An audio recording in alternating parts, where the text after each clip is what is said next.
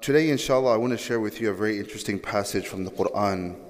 And I'm sharing this passage based on what we see happening often in our society and what we see often happening amongst people. See, Allah subhanahu wa ta'ala, I've said this before, I'm going to say this again. The reason why Allah subhanahu wa ta'ala shared with us in the Quran stories of the past, especially stories that happened in the time of the Prophet ﷺ, or even stories that happened amongst Bani Israel, so that it's a lesson for all of us. This Quran was revealed to the Prophet ﷺ. The very first recipients of the Quran were the Sahaba. The Sahaba are being informed and told that there were certain things that the people of Bani Israel did. And you and they were an ummah, we are an ummah. You are this is Allah telling the Sahaba and the Muslims, you are an ummah. Make sure that you do not follow the same footsteps as the previous ummahs, especially when, when it came to the wrong things, if you want to succeed. Just to give you an example, we just went through a, you know, a brief, you know, cold front where you know the temperatures went you know they were really low and so forth. All of us we were taking some certain protective measures inside our own homes. Why? Because we've heard things about the past right?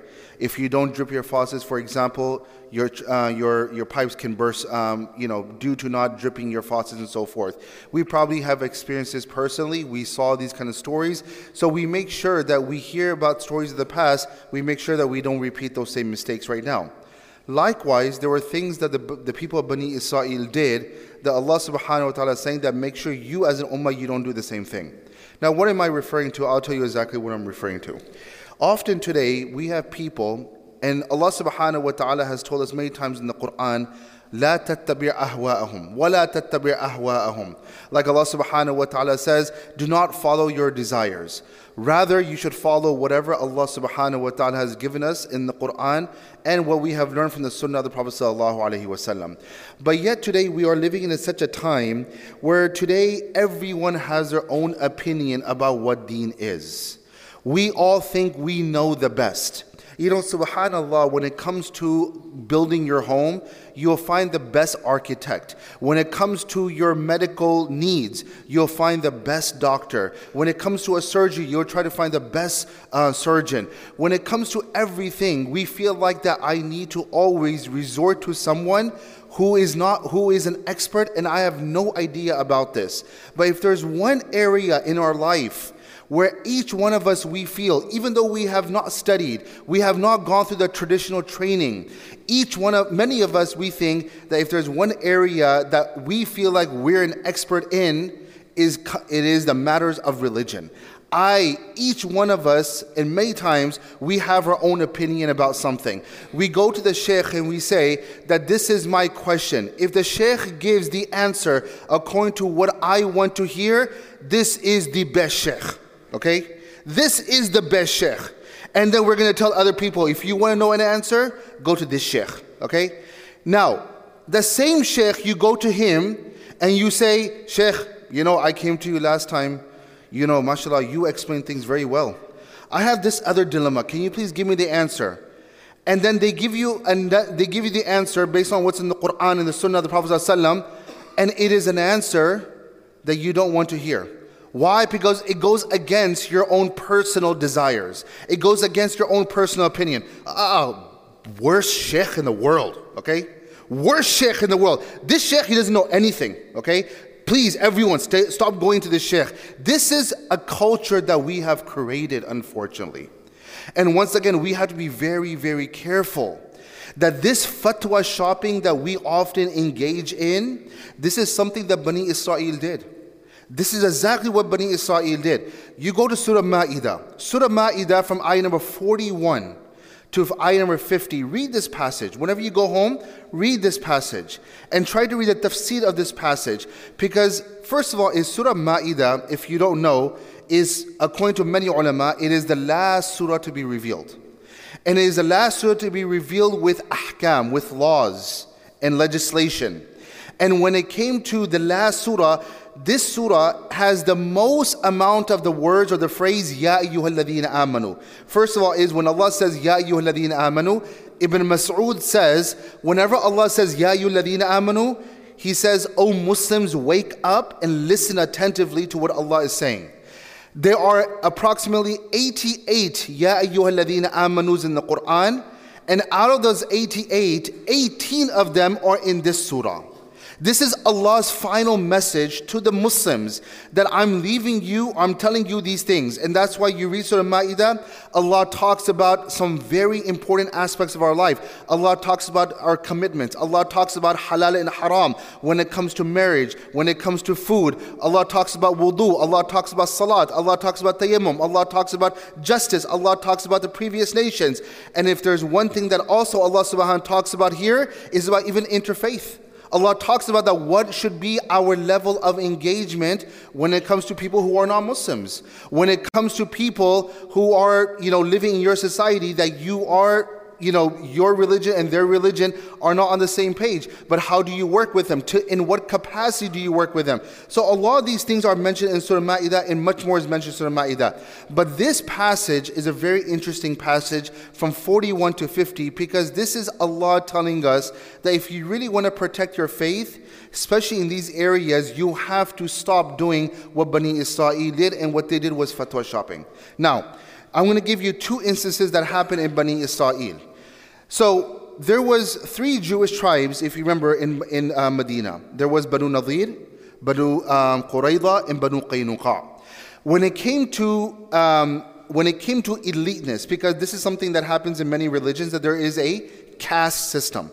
Even in Hinduism, there is a, a caste system.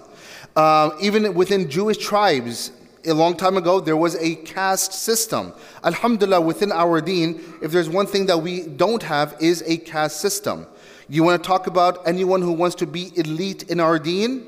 There's only one way to be elite in our deen, and that is to have the most amount of taqwa. Allah says in the Quran, Inna akramakum indallahi atqakum. The best amongst you, the most dignified amongst you, is the one who has the most amount of fear of Allah subhanahu wa ta'ala. So, what happened was that Banu Nadir had this going ongoing feud with Banu, uh, Banu Qurayza, and they had created a rule that if someone from Banu Qurayza comes and kills someone from Banu Nadir, because once again, these Jewish tribes were going at it a lot, okay? And Aus and Khazraj, who eventually became the Ansar, many of them became the Ansar, they were on the side of these Jewish tribes. So there was a lot of like a lot of feud and a lot of conflict going on in Medina prior to the coming of Rasulullah So what happened was that they made a rule that if someone from Banu Qurayza comes and kills one of our men, then instead of just taking the life of that one man amongst Banu Qurayza, we're going to take the life of someone else in Banu Qurayza. So if you kill one person from Banu Nadir, we're going to kill two people. That one person who killed, their life has to be taken. But then, in, in, in addition to that, one more other person's life should be taken. You understand? So there was an injustice, there was an imbalance in the system. If anything happened to Banu Nadir, then they would come back to Banu Qurayza and they would do, they would, you know, not, they would seek revenge in a, in a double capacity. So what happened was that one person from Banu, uh, Qurayza went and because of the conflicts that were taking place, they may have killed someone from Banu Nadir. Now Banu Nadir came back to Qurayza and said, we need two men. First of all, the person who killed this person, but then in addition, you have to give us one, one other person. So they said, nah, this time we're going to go. Listen to these people. These were people who'd rejected the, the, the message of the Prophet ﷺ. These are people who were not in favor of the Prophet ﷺ. So what they did was that they said that in this particular situation, let's go and see what Islam has to say about this matter. Let's go and see what the Prophet ﷺ has to say about this matter. So they come to the Prophet ﷺ. The Prophet, they informed the Prophet ﷺ, they made him aware of the situation. They said, Ya Rasulullah, what judgment would you render in this particular situation, had this happened in your own Muslim community? Rasulullah said, It's simple, life for a life. And by the way, you'll find in the same passage the very well known verse, وَكَتَبْنَا عَلَيْهِمْ فِيهَا أَنَّ النَّفْسَ بِالنَّفْسِ وَالْعَيْنَ بِالْعَيْنِ eye for an eye, وَالْأَنْفَ بِالْأَنْفِ وَالْأُذُنَ بِالْأُذُنِ وَالسِّنَّ بِالسِّنِّ وَالْجُرُحَ قِصَاص This is mentioned here in this passage, by the way. So the Prophet ﷺ said, This is my verdict. This is what my verdict would be if something were like this to happen in my Muslim community. So they said that, see, you know, this is Islam is a great system. You understand? Now these are the Jewish people once again.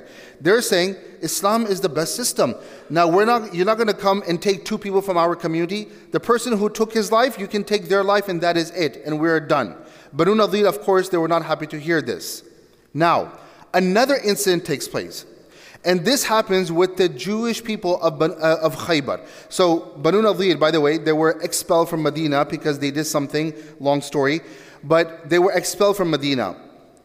And it was, it was a story about a woman who walked into a jewelry shop, a gold shop, and what they did was that they stepped on her, her, um, her like abaya, and as she moved, her body, her abaya got ripped off and her body got exposed and so forth. And long story short, the, the Prophet ﷺ, he expelled this Jewish community from Medina. Now, these people, there was a, a situation where there was a man and a woman who committed zina while they were married. Now, we know that if you're not married, um, the law or the had in Islam is there are 100 lashes, okay? الزانية والزاني فاجلدوا كل واحد منهما مئة الجلدة. That is the law. However, for if they're zan, if they if they are married, we know the laws in that matter too. So, in that situation, they said that well, this might be a little harsh.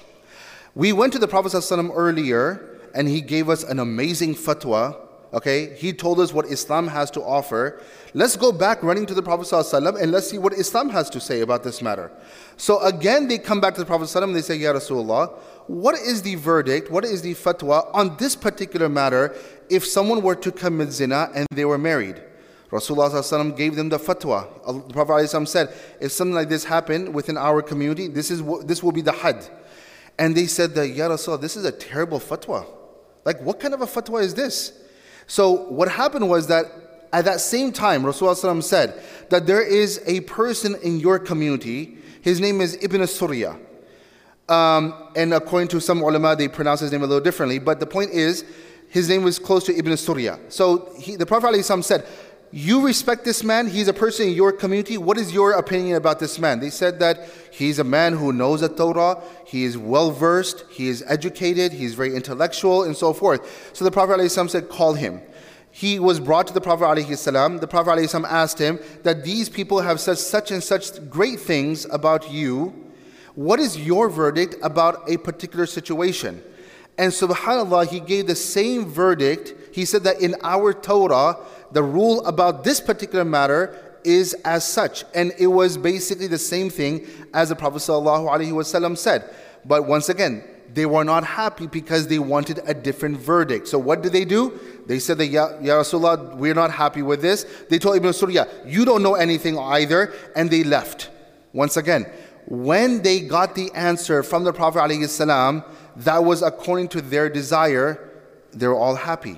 They're praising Islam. When they heard something different from what they wanted to hear, they were criticizing Rasulullah And that is why in that same passage, Allah said to the Prophet ﷺ, because of their attitude like this, Allah says, فَإِن جَاءُوكَ فَحْكُمْ بَيْنَهُمْ أَوْ أَعْرِضْ عَنْهُمْ If they come to you and they are seeking, you know, legal consultation, and you know how their nature is, Allah says to the Prophet ﷺ, either you can give them a fatwa, you can give them a verdict, or you can turn away from them and say, I don't want to give you a verdict. And Allah subhanahu wa ta'ala says then, وَإِن تُعْرِضَ عَنْهُمْ If you turn away from them and you refuse to give them a verdict, فَلَن يَضُرُّكَ شَيْئًا Okay? They cannot harm you, you will not be harmed, you have not done anything wrong.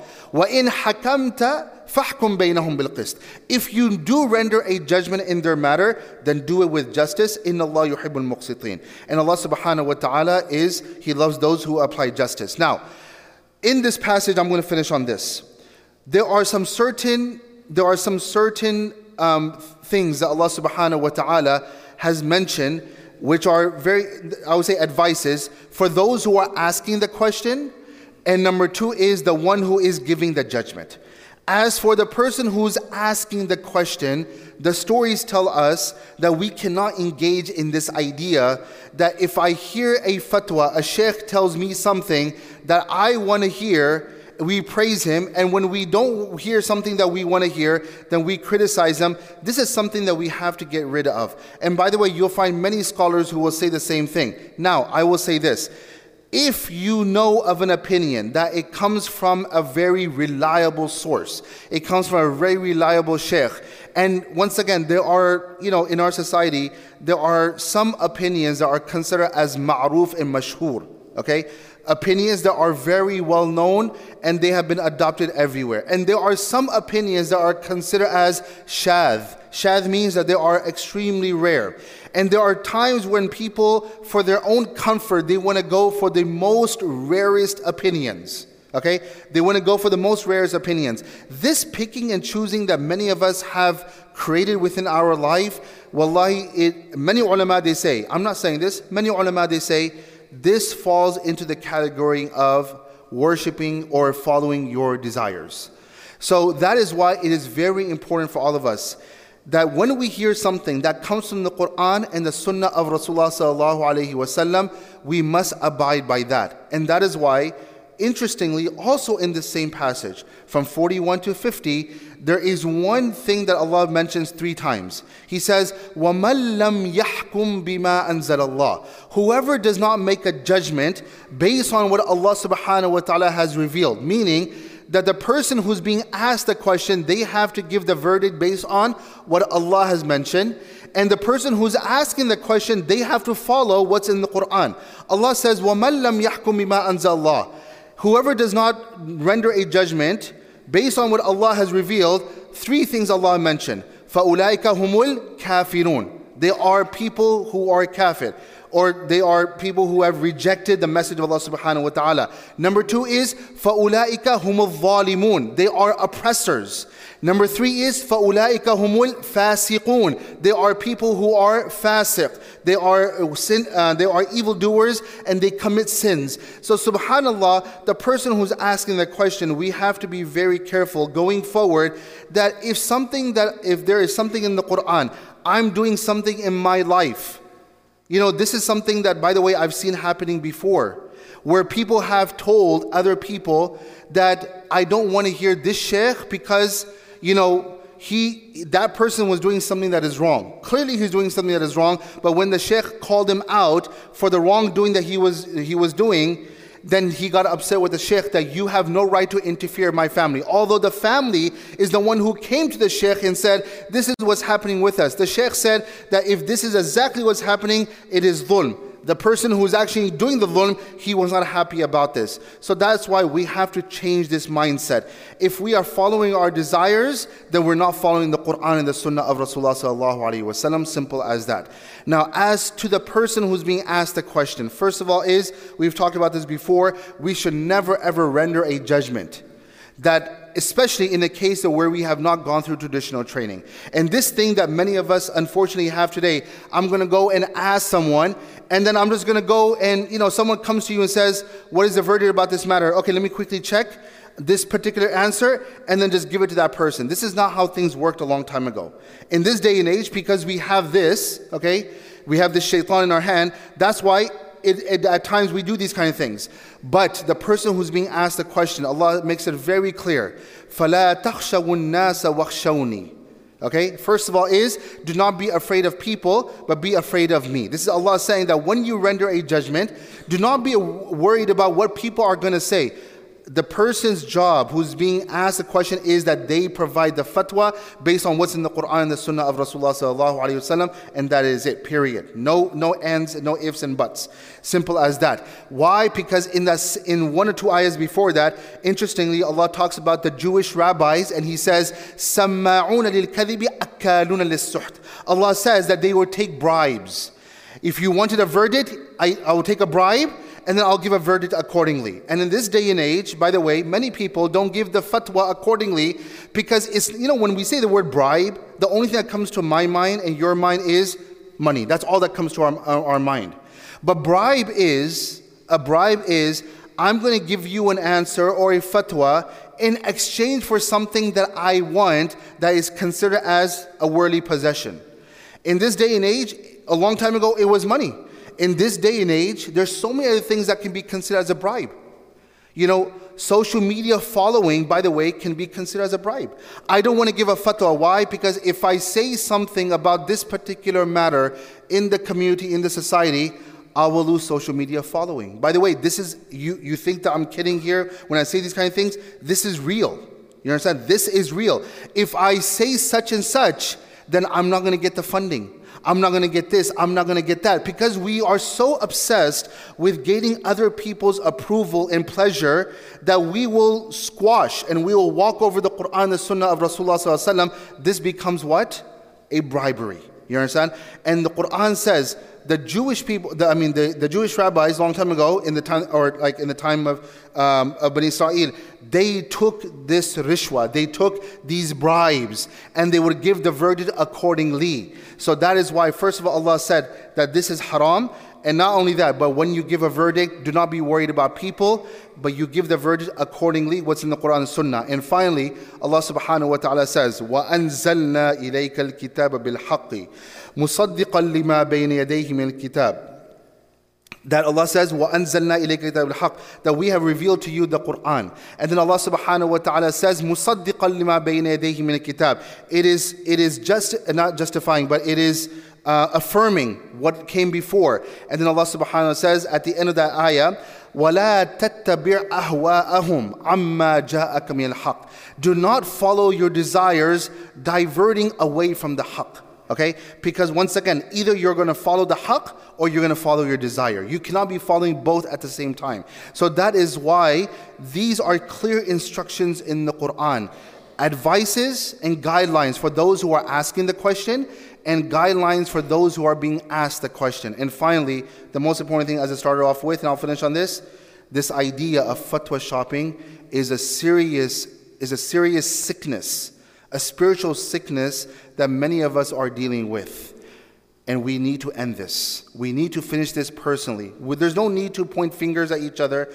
Many of us are doing this ourselves. So that is why we need to end this follow what we find in the Quran and the Sunnah of Rasulullah wasallam, and we should be satisfied with that because if we call ourselves Muslims, that means that I have already submitted to Allah subhanahu wa ta'ala. I have verbally done it, now I have to do it in a practical manner. I ask Allah subhanahu wa, subhanahu wa ta'ala to grant all of us the tawfiq to act upon the Quran, the teachings of the Quran and of the Sunnah of the Prophet sallallahu alayhi wa sallam. Ameen Rabbil Alameen. Wa jazakumullah khair. Assalamu alaikum wa rahmatullahi wa barakatuh. إن المسلمين والمسلمات والمؤمنين والمؤمنات والقانتين والقانتات والصادقين والصادقات والصابرين والصابرات والخاشعين والخاشعات والخاشعين والخاشعات والمتصدقين والمتصدقات والصائمين والصائمات والحافظين فروجهم والحافظات والذاكرين الله كثيرا والذاكرات أعد الله لهم مغفرة وأجرا عظيما.